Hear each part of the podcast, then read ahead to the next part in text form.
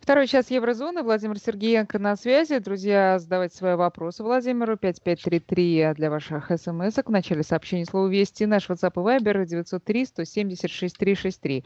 Вот от Натальи из Москвы такое прям трогательное сообщение о том, что она готова как врач оказывать помощь э, другим, э, в других странах, потому что там явно ситуация тяжелая. И вот спрашивает, как это сделать. Ну, тут Наталья вряд ли мы вам подскажем какие-то пути, а вопрос отсюда можно извлечь такой вообще, э, как сейчас ситуация, когда уже она явно хуже, чем когда мы говорили с вами, Владимир, об этом там, даже неделю назад или две недели назад, как идет взаимодействие между странами Евросоюза по части ну, врачебной помощи хотя бы?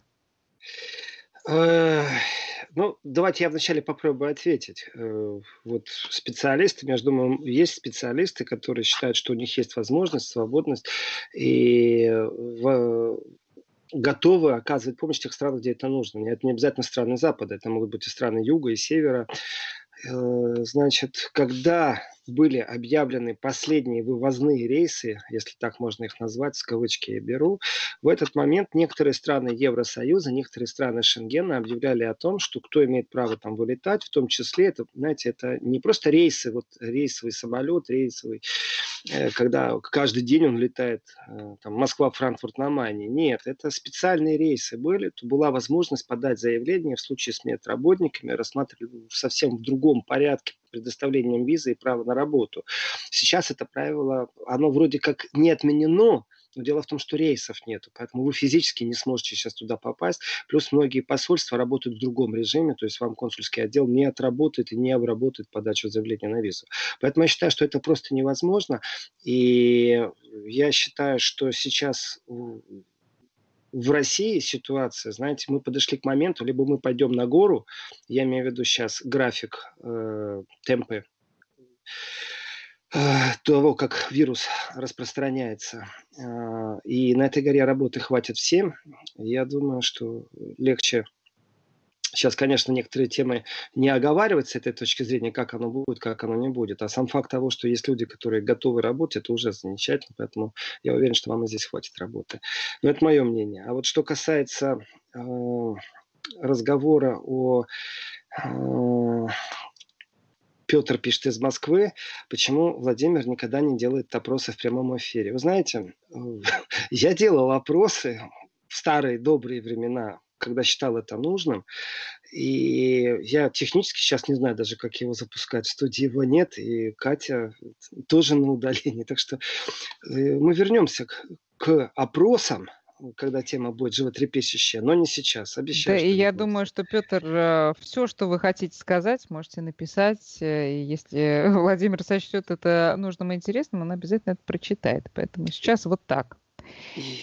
Да, я возвращаюсь к ограничительным мерам и к понятию свобода. И э, вот разговор о том, действительно ли под шумок коронавируса происходит ограничение свобод. Ну хорошо, в Берлине собрались там 40 человек на демонстрацию несанкционированную. Полиция эту демонстрацию разогнала. Э, хорошо, а как будет, например, с Орбаном? Э, который э, великому, большому, единственному, центральному Брюсселю не отчитался, когда он прекратит режим э, чрезвычайной ситуации. И, в принципе, на момент и действия этого режима у Орбана ну, его власть не то, что там не ограничена, он не абсолютный монарх, конечно, но у него есть полномочия, которых не было раньше. Евросоюз там его сильно критиковал. Я об этом тоже говорил в своих программах. И здесь, вот честное слово, я иногда некоторые вещи не понимаю. Вот просто не понимаю. Я не понимаю людей, которые, глядя на то, что творится в Испании, во Франции, в Италии, а, начинают разговоры о том, что у нас свобода, а, не имеете права меня задерживать ну, ты, может, и имеешь право ходить по улице, но, к сожалению, нет инструментов, которые могли бы дать в руки полиции. Ты идешь по улице, они раз проверили, через три секунды знают, есть у тебя вирус или нет. Потому что человек может сам не знать и просто быть разносчиком инфекции. Как одно из правильных мер э, коронавируса, это не человека охраняет, а от него могут охранять. И в этом отношении мне эти люди странные и непонятны.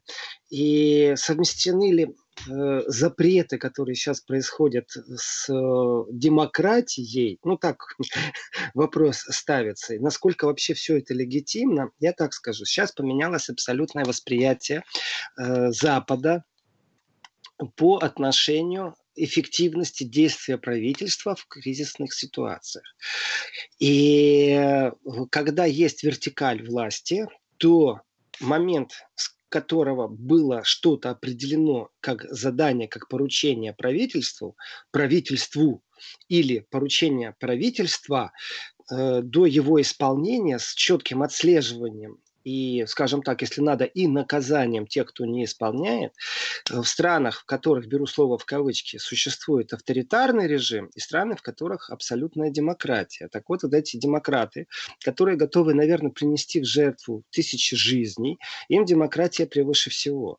И они осознали, что оказывается, оказывается, вот это вот э, базар-вокзал, когда долго и нудно говорят, а потом действительно начинают, вот, ну, я не знаю, как это сказать, это издевательство какое-то, когда э, не по сути разговаривают, а по какой-то вот изворотливости, понимаете, какое-то крючкотворство.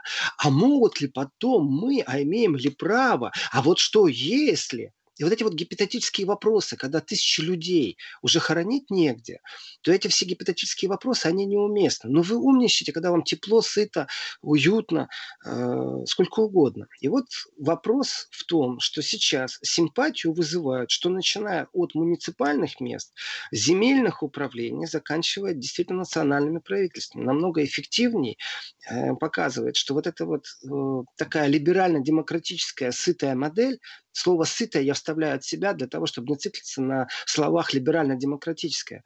Оказалось не очень готова к определенным вызовам. И если этот вызов есть в обществе, то, э, ну как, когда работа, когда пенсионный фонд, когда редко обращаешься к врачу, все замечательно, все хорошо, э, то пусть они там политики болтают о чем угодно. Но когда пришла беда, нужна эффективность, эффективные решения. Да, можно где-то ошибаться, можно что-то позже сделать, но сам факт не заниматься демагогией, а решать надо проблему. А вот, вот этой вот тусовочки, э, у них демагогия превыше всего, и они путают свою демагогию с понятием демократия. Да какая демократия, когда вы вводите ограничительные меры? И страны, которые вводили ограничительные меры раньше, лучше, жестче, они эффективнее в борьбе с коронавирусом. И это, Катя, я отвечаю, почему у Германии другая статистика. Ну, я не согласен с позицией, что люди законопослушные. Берлин показал, что он совсем не законопослушный, плевать хотел он на призывы в своем большинстве.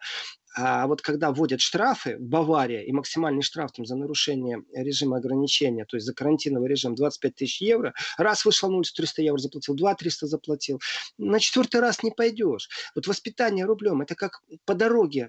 Ты едешь по трассе, у тебя стоит ограничительный знак 110, а ты едешь 180, 150. Почему? Ну, потому что можешь себе позволить, и машину у тебя мотор хороший имеет. Но как только стоят вдоль дороги камеры, и ты получаешь штрафы, то на десятый раз проезжая это этот же самый маршрут, ты думаешь, ну его. Точно так же и с парковкой и остановкой начинаешь уже задуматься, когда тебя рублем воспитывают.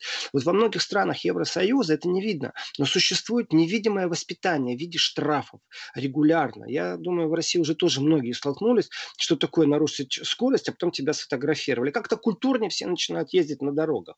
Точно так же и с парковками. Когда штрафуют а, за неоплаченную парковку, все начинают оплачивать парковку. Или ездить общественным транспортом. Но научились. Вот это действительно, это же не только у Запада научились, это и в других странах точно так же существует. Пришло время повышения эффективности, появились эти камеры, появились сервера, на которых все это можно.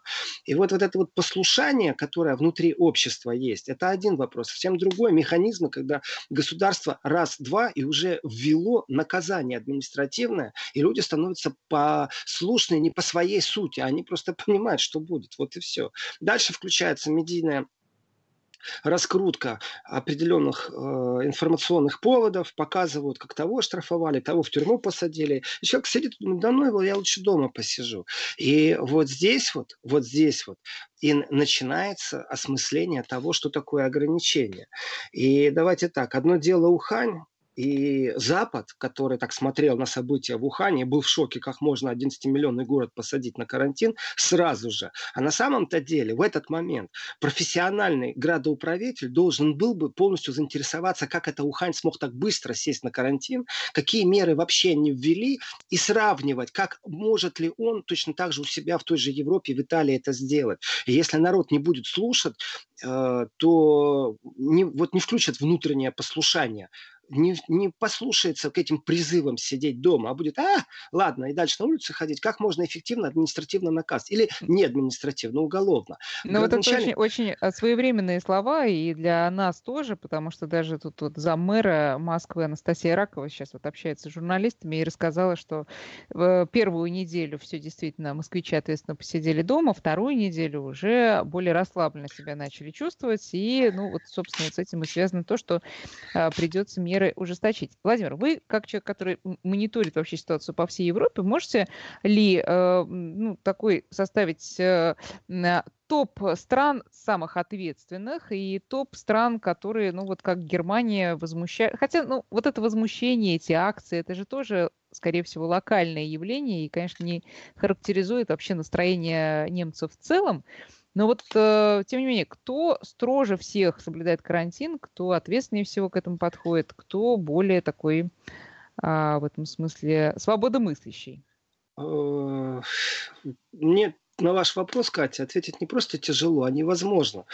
Потому что э, мониторинг людей, которые сидят или не сидят дома, его провести невозможно. Можно провести мониторинг э, законодательного рычага административной ответственности и как это было введено. А также потом попробовать посчитать, когда будут данные, сколько было там штрафов э, в таком-то регионе, в такой-то стране, э, сколько раз привлекали, сколько раз не привлекали. Вот сообщение я вижу, у нас в Баварии, в Ингольштате э, всем пофигу, на улице гуляют. Э, вот, пожалуйста, та же Германия, всем пофигу, говорит, на улице гуляют. Э, вот как их просчитать, тех, кто гуляет или не тех, кто гуляет? Поэтому такой мониторинг просто невозможен. А другое дело, это вот если рассуждать на тему эффективности власти, и здесь можно провести определенную параллель, например, с Уханью и также с административными рычагами, кто как водил, кто как где был недоволен. Например, предложение министра здравоохранения, просто оно, я считаю, оно уникально, что полиция может входить и проверять, сколько у вас людей. Представляете, полиция дает приказ. Входите по домам и смотрите, сколько там людей в пасхальный вечер сидит. Ну, вдумайтесь в эту ситуацию. Но это уже не просто какая-то облава, это, это не просто комендантский час, это вообще чудовищно. К тебе заходят, говорят, сколько у вас тут людей, открывайте двери, мы посмотрим. Если такую установку дали бы полиция, она должна была бы ее выполнять. Вот то, что в головах это появилось у чиновников, это уже достойно того, чтобы это обсуждать. Это же в голове появилось, придумать такую вещь. И люди в шоке, это же нарушение. Ну хорошо, я уже и так дома сижу, еще должен дверь открывать и показывать, что нас не 10 человек, что мы тут не подпольщики. Ну, это бредит министр здравоохранения, когда это предлагает. Или действительно в этот момент он серьезно был на напуган настолько, что считает, что нужно и так с этими людьми разговаривать, потому что они не, не сами по себе дома не сидят. Я понимаю, что пришла весьма. Этот разговор тоже вот э, по поводу мониторинга. Э, тут очень интересно, какие дискуссии где идут. Вот в Австрии в соцсетях и в Германии, насколько они отличаются или не отличаются. Вот хорошая погода на улице. Я вышел погулять. Вопрос. Я раз погулял, два погулял. Я не заболел. Вопрос. А что ж мне тогда не разрешают на работу ходить? Я же не заболел. Что ж за бред такой? У человека начинается такое внутреннее бурление. И что должно делать в этот момент правительство? Менять информационную политику или не менять? Одни говорят, вы не нагнетайте э, напряжение э, ни в социальных сетях, ни, пожалуйста, ни в новостных лентах. А другие говорят, если вы не будете этого делать, то народ не поймет тогда, почему он должен дома сидеть. И вот что в Германии, что в Австрии одно и то же восприятие. Люди, э, некоторые вообще не понимают, почему они должны дома сидеть. Ведь он же погулял на улице, теперь он, значит, и на работу может сходить, и все в порядке. Значит, у него отобрали, показывается, бизнес просто-напросто. Его лишили рабочего места, а на самом деле нету никакого коронавируса. И в этот момент простой вопрос. Включите новости, э, промониторьте интернет и увидите некоторые вещи, и вам станет все понятно. Когда вы увидите очереди скорой помощи в Италии, очереди скорой помощи в Париже, э, а потом увидите то же самое в Москве, вы поймете, что все намного серьезнее. И когда дрон сверху показывает кадры в Нью-Йорке, и разговор идет о том, чтобы захоранивать в братские могилы штабелями людей, а потом будут разбираться, э, пронумеруют сейчас, а потом уже будет нормально э, похоронные процессы и обряды, а сейчас просто нужно всех просто куда-то похоронить.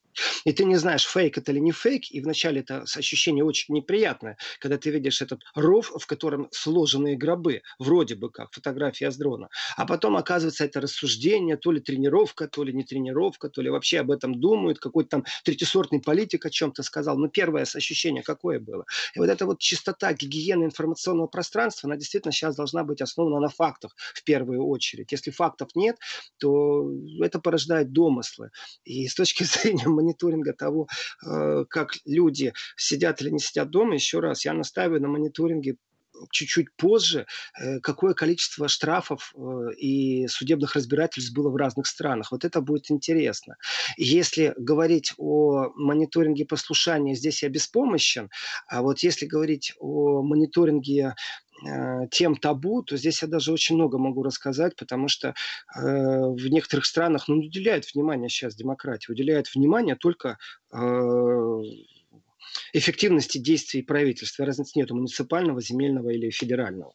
И в этом отношении, конечно, э, когда начинает кто-то там, политологи, в данном случае э, есть такой политолог Австрийской академии наук Тамара Экс, э, при этом экс, экс, если так неправильно произвести, это в дословном переводе можно как бывшее э, перевести. Ну, я чуть слова обыгрываю, это игра звуков даже, а не игра слов.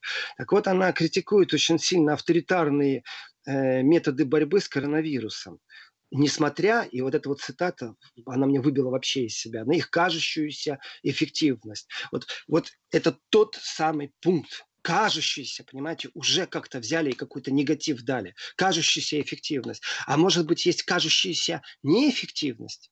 Ну, есть же понятие неэффективность. Может, тоже показалось, что это неэффективно. И вот что важнее, сохранить демократию или все-таки спасти людей? Вот этот разговор, он сейчас уместен. И вот здесь вот действительно, я, например, э, мало слышу э, э, этого, такие тему вот эту тему из Италии. Я ее практически там не слышу, потому что там другая проблема. Как выживать после кризиса экономически, что делать сейчас, почему у нас это произошло, и только потом мы будем слушать и разговаривать. Там есть же, конечно, и такие же тоже крючкотворы, умники, которые осуждают, что демократия в опасности. Есть. Вопрос в другом если наложить карту э, административных решений, государственных, правительственных решений на карту распространения вируса и о том, как это было эффективно, неэффективно, можно рассуждать в прошедшем времени, но историю не перепишешь. А если бы Италия действительно взяла пример Уханя и очень строго с первого момента действовала, может, они боялись, что у них люди на улице выйдут и протестовать будут, и когда у них были протесты под тюрьмами, когда э, при, пришедшие на свидание стали э, полицию избивать, в этот момент нужно было четко осознать, что уровень социального напряжения является вторичным, а первично являются эффективные меры именно по ограничению свобод. И для этого нужно создавать правильное информационное поле, то есть оценка эффективности, авторитарной, не авторитарной, ну, я считаю, что этот политолог из Австрии Тамара Экс, она, конечно, может умничать сколько угодно, но это гипотетическое теоретизирование.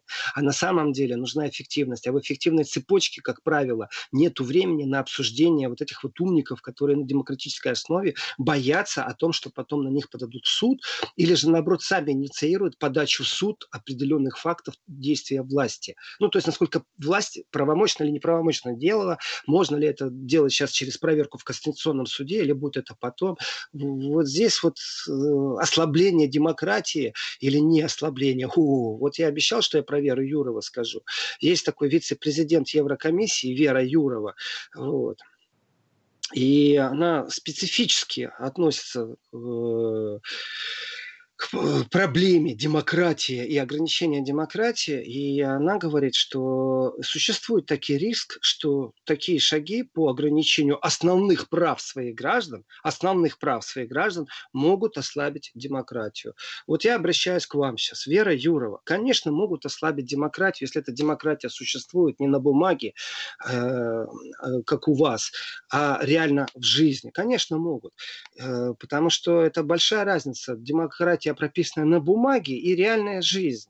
Может, вы не спускаетесь к народу и не понимаете, как народ ворчит и бурчит в вашу сторону. И плевать хотел народ на вашу демократию, когда э, творится полный бардак в больницах, и одновременно сердечники, гипертоники и больные коронавирусом лежат, одних выписывают, других прописывают, четвертых уже хоронят. И им глубоко плевать на ваши рассуждения о том, что шаги по э, ограничению граждан могут там на демократию. Это вот такая демократическая тоже форма, знаете, дипломатическая, она выразила свои опасения. Может, она в такой ситуации, что она не может об этом не говорить. Э, может. Э, но мне глубоко все равно, потому что разговор о том, что такое злоупотребление режимом ЧС, тоже в Европе идет. И э, вот обойти законодательную власть или вместе с законодательной ветвью имеет законодательная власть ограничения внутри себя, если вдруг кто-то начинает злоупотреблять режимом ЧС. И вот здесь вот надзорный голос из Брюсселя смотрит очень пристально на Польшу и на Венгрию и начинает умничать, что я упоминал Орбана, что неизвестно, когда он отменит режим ЧС, в котором у него есть другие полномочия, которых не было, и парламент ничего не может с этим сделать.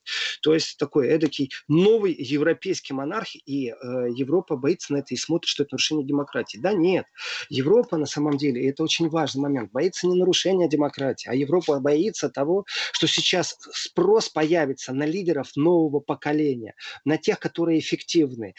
Я знаю людей, которые имеют гражданство Франции, настоящие коренные французы, я знаю итальянцев, я знаю австрийцев, норвежцев знаю, которые носят на футболке Путина и говорят, нам бы такого лидера. Почему они это говорят? Ну, потому что они так считают, что вот им нравится такой лидер, им не нравится их размазня, которая э, для пиарчика на велосипеде в булочную съездит. Нет, им хочется настоящего лидера. Но не было запроса в обществе на лидера. Не было, потому Владимир, что общество знаете, не имело вот, вызовов. И да. вот здесь прекрасный вопрос от Петра просто ложится как по маслу. Идет от того самого Петра, который нам уже писал сегодня. А, изменится ли отношение к зеленым после вот этой пандемии. К той же э, Грете Тунберг, по сути, весь мир вынужден жить сейчас именно в мире Греты. Самолеты не летают, фабрики простаивают, страны закрылись, но, с другой стороны, экология во многих регионах улучшилась. И вопрос э, вам, Владимир, от Петра, будет ли больше сторонников этой идеи? И вообще, как все происходящее повлияет на Зеленых. Да, это все Хороший будет вопрос. после новостей. Отличный вопрос как раз о новых лидерах, которые вот на этой волне сейчас э, могут э, подняться. Сейчас сделаем перерыв, друзья, и вы можете присылать свои вопросы Владимиру на наш WhatsApp и Viber 903 170 6363. 12.35 московское время. Мы продолжаем Еврозону с Владимиром Сергиенко. И остановились мы а, на том, как этот коронавирус повлияет на, а, так сказать, политический расклад политических сил и не поднимутся ли зеленые вот после происходящего. Еще раз вопрос от нашего слушателя Петра. Изменится ли отношение к зеленым, к той же Грете Тумберг после пандемии? Потому что, по сути, весь мир вынужден сейчас жить в мире как раз Греты. Самолеты не летают, фабрики простаивают, страны закрылись. Но, с другой стороны, экология во многих регионах улучшилась. Так вот, будет ли больше или, может быть, меньше сторонников этой идеи, или все останется по-прежнему? Владимир.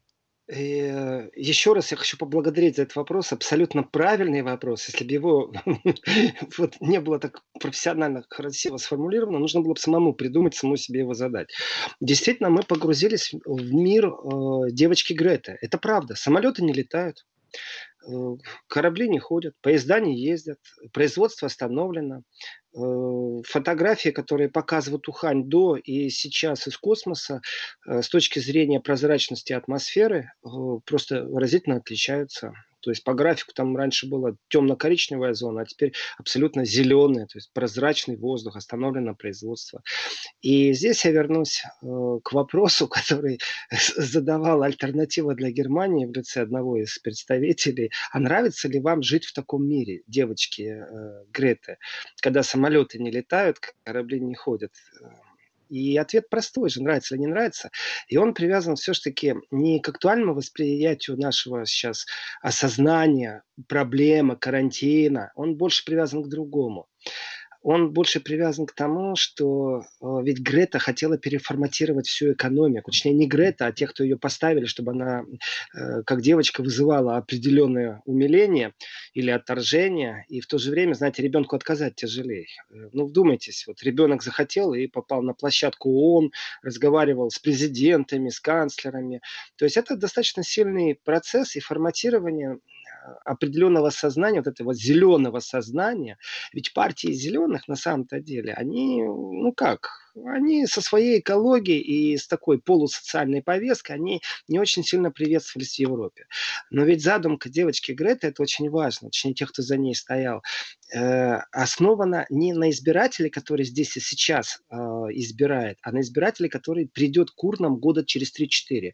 То есть к школьникам, которые получат только право голоса, не имеют своего собственного опыта, им нравятся больше лозунги. Вы у меня отобрали детство. Какое детство, Грета, ты о чем? У тебя э, должен был быть велосипед, у тебя его отобрали.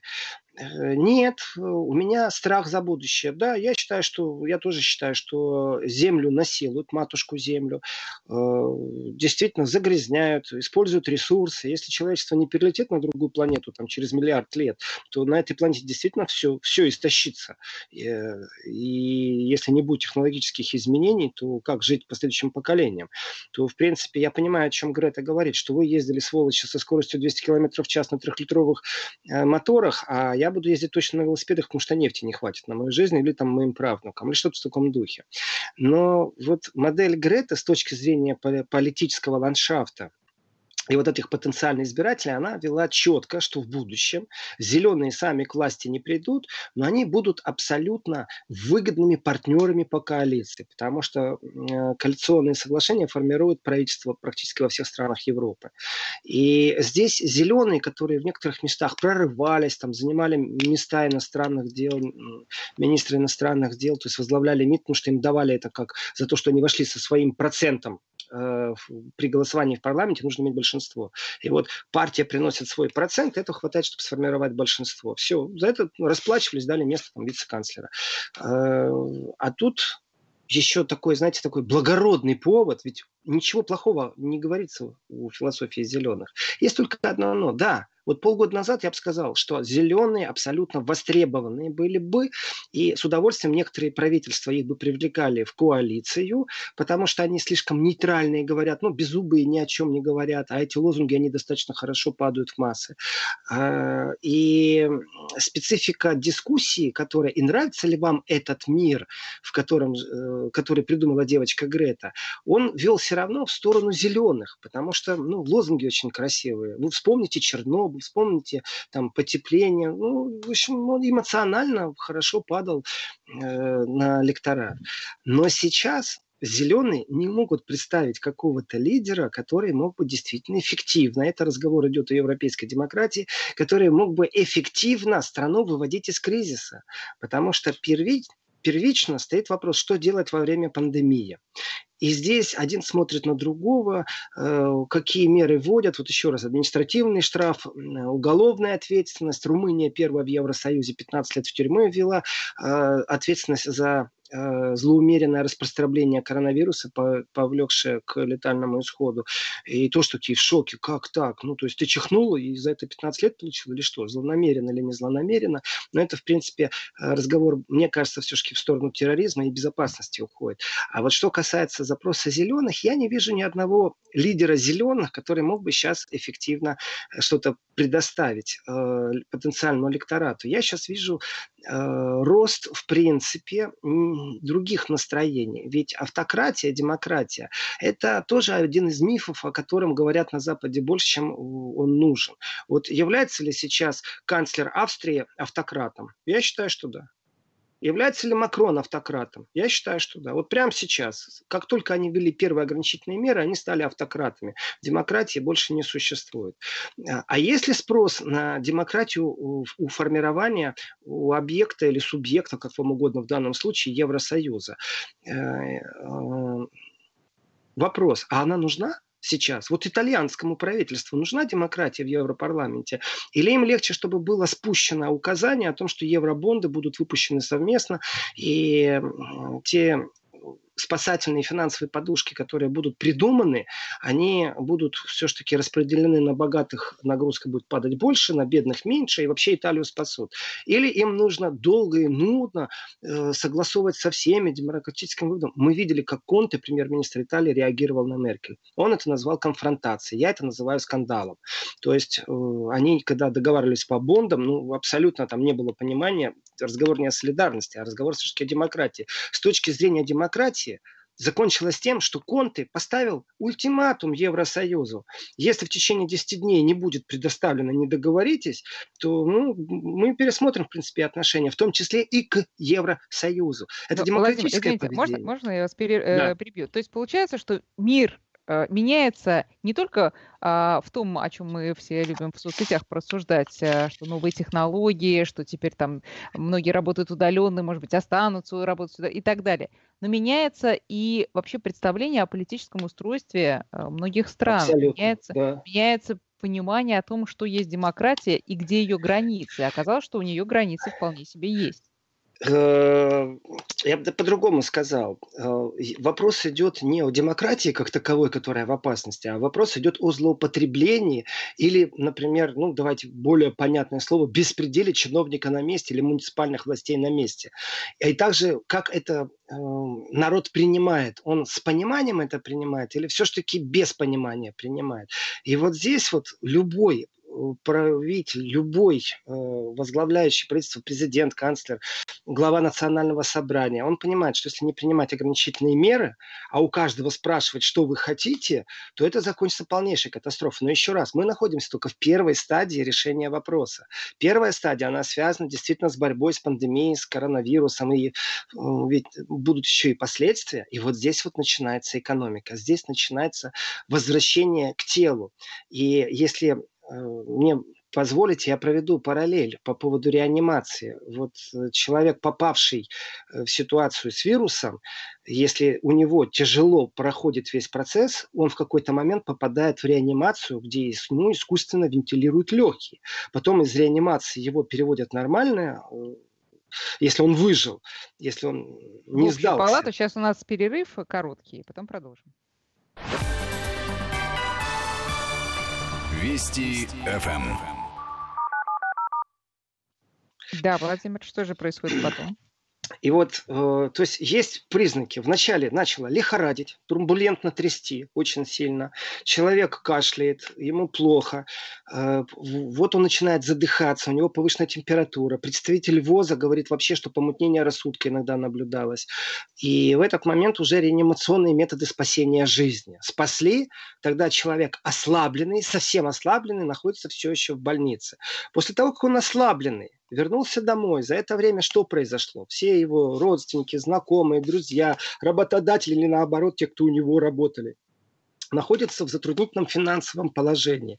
И вот здесь начинается вот точно так же, как с вирусом, восприятие человеческого тела этого вируса, вот точно так же и с экономикой. В некоторых странах экономика дойдет до того, что ее нужно будет реанимировать полностью. И реанимационные методы спасения экономики, их нужно думать уже сейчас. И вот здесь вот простой вопрос. В Европе они договорились, там выделено 500 миллиардов, сейчас будет из двух разных фондов, но это тоже, я лучше об этом подробно расскажу завтра, что за деньги выделила Европа, на каких условиях, является является ли компромисс с Италией, можно ли ожидать, что Италия убежит из Евросоюза, хватит ли этих денег, ну как вам сказать, как могут хватить 500 миллиардов, если э, там на всю Европу и распределение их э, по принципу, какой стране было тяжелее, если итальянская экономика нуждаться будет именно в реанимации. Не просто в том, чтобы в нее впрыснули что-то или там налоги как-то изменили. Нет, она полностью мертвая сейчас. Вот она лежит пластом. Это бездыханное тело итальянская экономика. Его нужно полностью сейчас с нуля реанимировать, потом запускать, а потом возвращаться к жизни. А свято место пусто не бывает на рынке. Сейчас, пока итальянская экономика проснется, я понимаю, что туризм они запустят, когда коронавирус победят где-то там после сентября. Но, тем не менее, вот эти реанимационные методы спасения экономики, они не имеют отношения к демократии на самом-то деле, они имеют отношение к нужде сейчас. И если сейчас спрашивать у каждого гражданина, как ты считаешь, тебя лично надо спасать, и посадите просто э, рядом главу Центрального банка Европейского, или представьте себе, что это российский банк, и главу Российского национального банка, посадите премьера любой страны, и вот он будет слушать одного человека, потом десятерых, потом сотню, или все-таки это нужно все статистически собрать, обработать информацию, продумать стратегию, возвращение к рынку, как на этот рынок выйти, когда там уже кто-то другой. Китай запустил свое производство. Ухань снял карантин. Ухань это крупный промышленный центр. Это значит, что китайское производство уже начало возвращаться к жизни. А ведь пока оно возвращается к жизни и наращивает темпы, существует и потребительский спрос. А в других-то странах производство остановлено полностью, значит, китайцы сейчас все ниши займут. И если они займут на основании честной конкуренции, то, извините меня, их с рынка уже выдворить будет невозможно. Поэтому какая честная конкуренция? Демократия будет только для определенных лиц, для определенных стран, для определенных бизнесов, для определенных отраслей. Но будет принято волевое решение, как Китай можно ограничить. Потому что китайский бизнес сейчас будет очень очень агрессивен на рынке. У него просто э, есть возможность это сделать. Он остановил вирус раньше, поэтому и производство запустили. И вот в этом отношении Европа, какая демократия, о чем вы говорите? Я сейчас как итальянские люди рассуждаю. О чем вы говорите? Вообще, какая Европа? Э, Европа, спасайтесь, кто может и как может. И вот здесь вот э, общий европейский дом с его политическим ландшафтом, мы возвращаемся к теме зеленых сил. Востребованными сейчас будут вот эти зеленые с миром, в котором нету угольных станций, нету производства, растут ромашки, э, солнечные батареи, все машины на электродвигателях. Да кто ж тупит ваш э, новую машину с этим электродвигателем, если у человека денег нет. Поэтому мир девочки Греты и партия зеленых, они сейчас чуть-чуть уйдут в сторону, потому что у них нету ни ярких лидеров, ни у них нету э, четкой модели, как можно сейчас экономи- экономику страны реанимировать. Любой любой страны. Хоть той, которая меньше пострадала, Швеция, Дания, или той, которая пострадала, как Италия, Испания. И в этом отношении востребованность в политическом ландшафте только, конечно, на ярких личностей, при том, что слово популизм в, в отрицательном контексте, как его в Европе представляют, евроскептицизм, он теперь будет полностью обоснован. И, э, и э, национальные парламенты, конечно, будут переобразовываться под запрос своего населения. Если не считаться с населением, то будут бунты.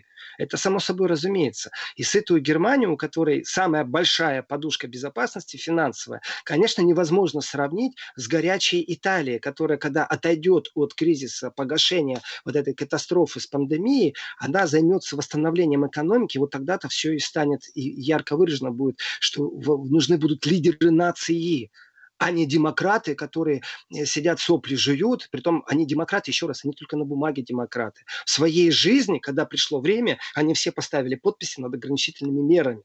Значит, не такая же это демократия Фарева у Баралис. Ну, а, что касается лидеров в других европейских странах, тут э, какой будет критерий главный в оценке избирателями этих людей? Это ну, успе... количество жертв, где меньше, там, значит, лидер будет считаться ну, успешно справившимся с этой э, катастрофой или какие-то еще будут э, критерии? Э, нет, критерий, э, вы знаете, вот здесь политиков, насколько вот я вижу, как это происходит, политики очень любят тыкать на кого-то пальцем. В крайнем случае разменяют одну-две фигуры. Ну, то есть не партия отвечает, а непосредственно министр здравоохранения, если он допустил ошибки.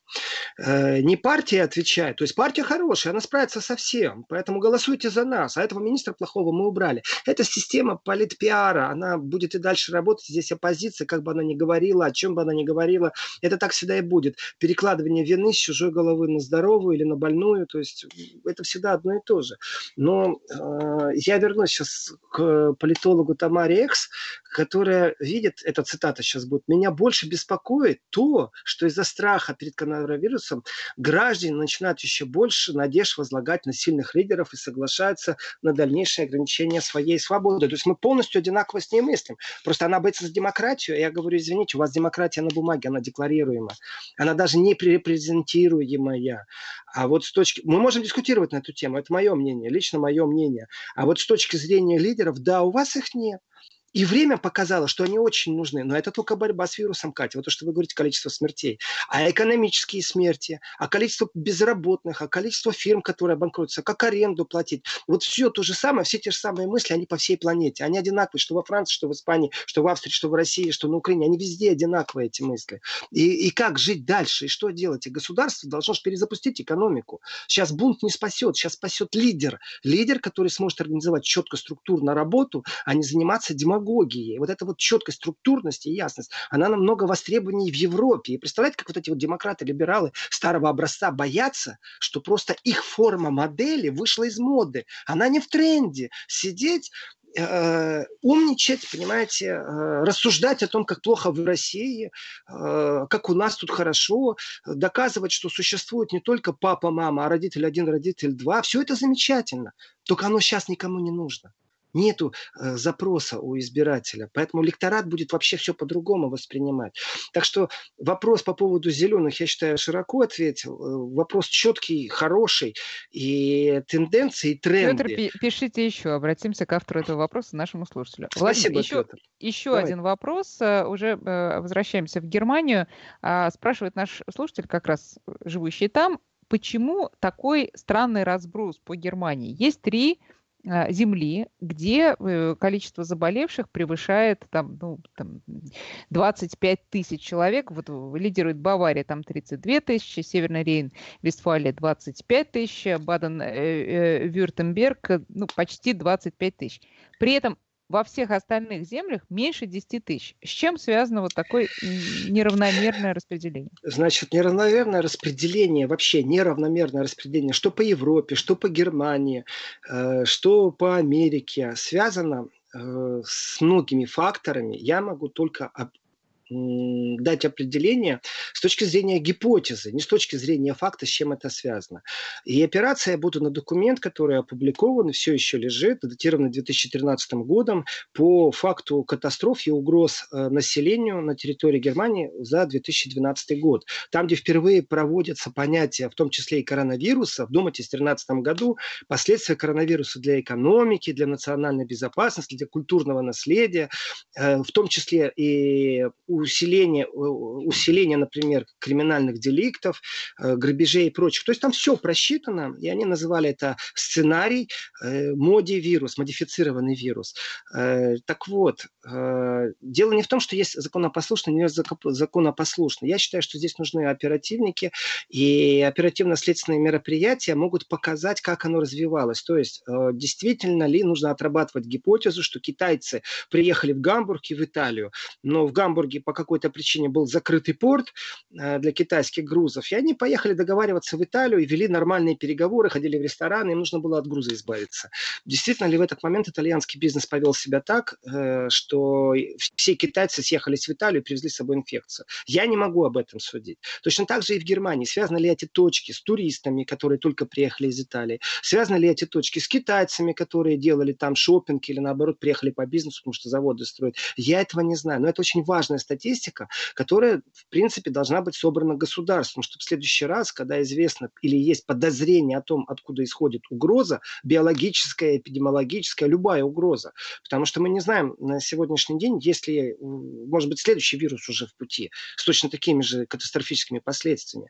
Но методы отслеживания эффективной борьбы не заключаются в том, что нужна статистика. Поэтому неравномерное распределение по Германии – это мелочь по сравнению с неравномерным распределением по Европе или по планете планете. Здесь была привязка к непосредственно к очагам поражения? Была ли прямая связь? То есть приезжали ли люди из одного региона в другой, из Китая в Москву, из Италии в Москву, из Китая в Германию или во Францию, или нет? Все-таки это все разрабатывалось по-другому. И как можно этому противостоять? Так что я за оперативно-следственные мероприятия, которые должны дать ответ на этот вопрос. Я не могу дать на этот ответ вопрос, почему такое неравномерное. И там был еще один вопрос по поводу, как помогает ну, вот, э, страны Евросоюза друг другу.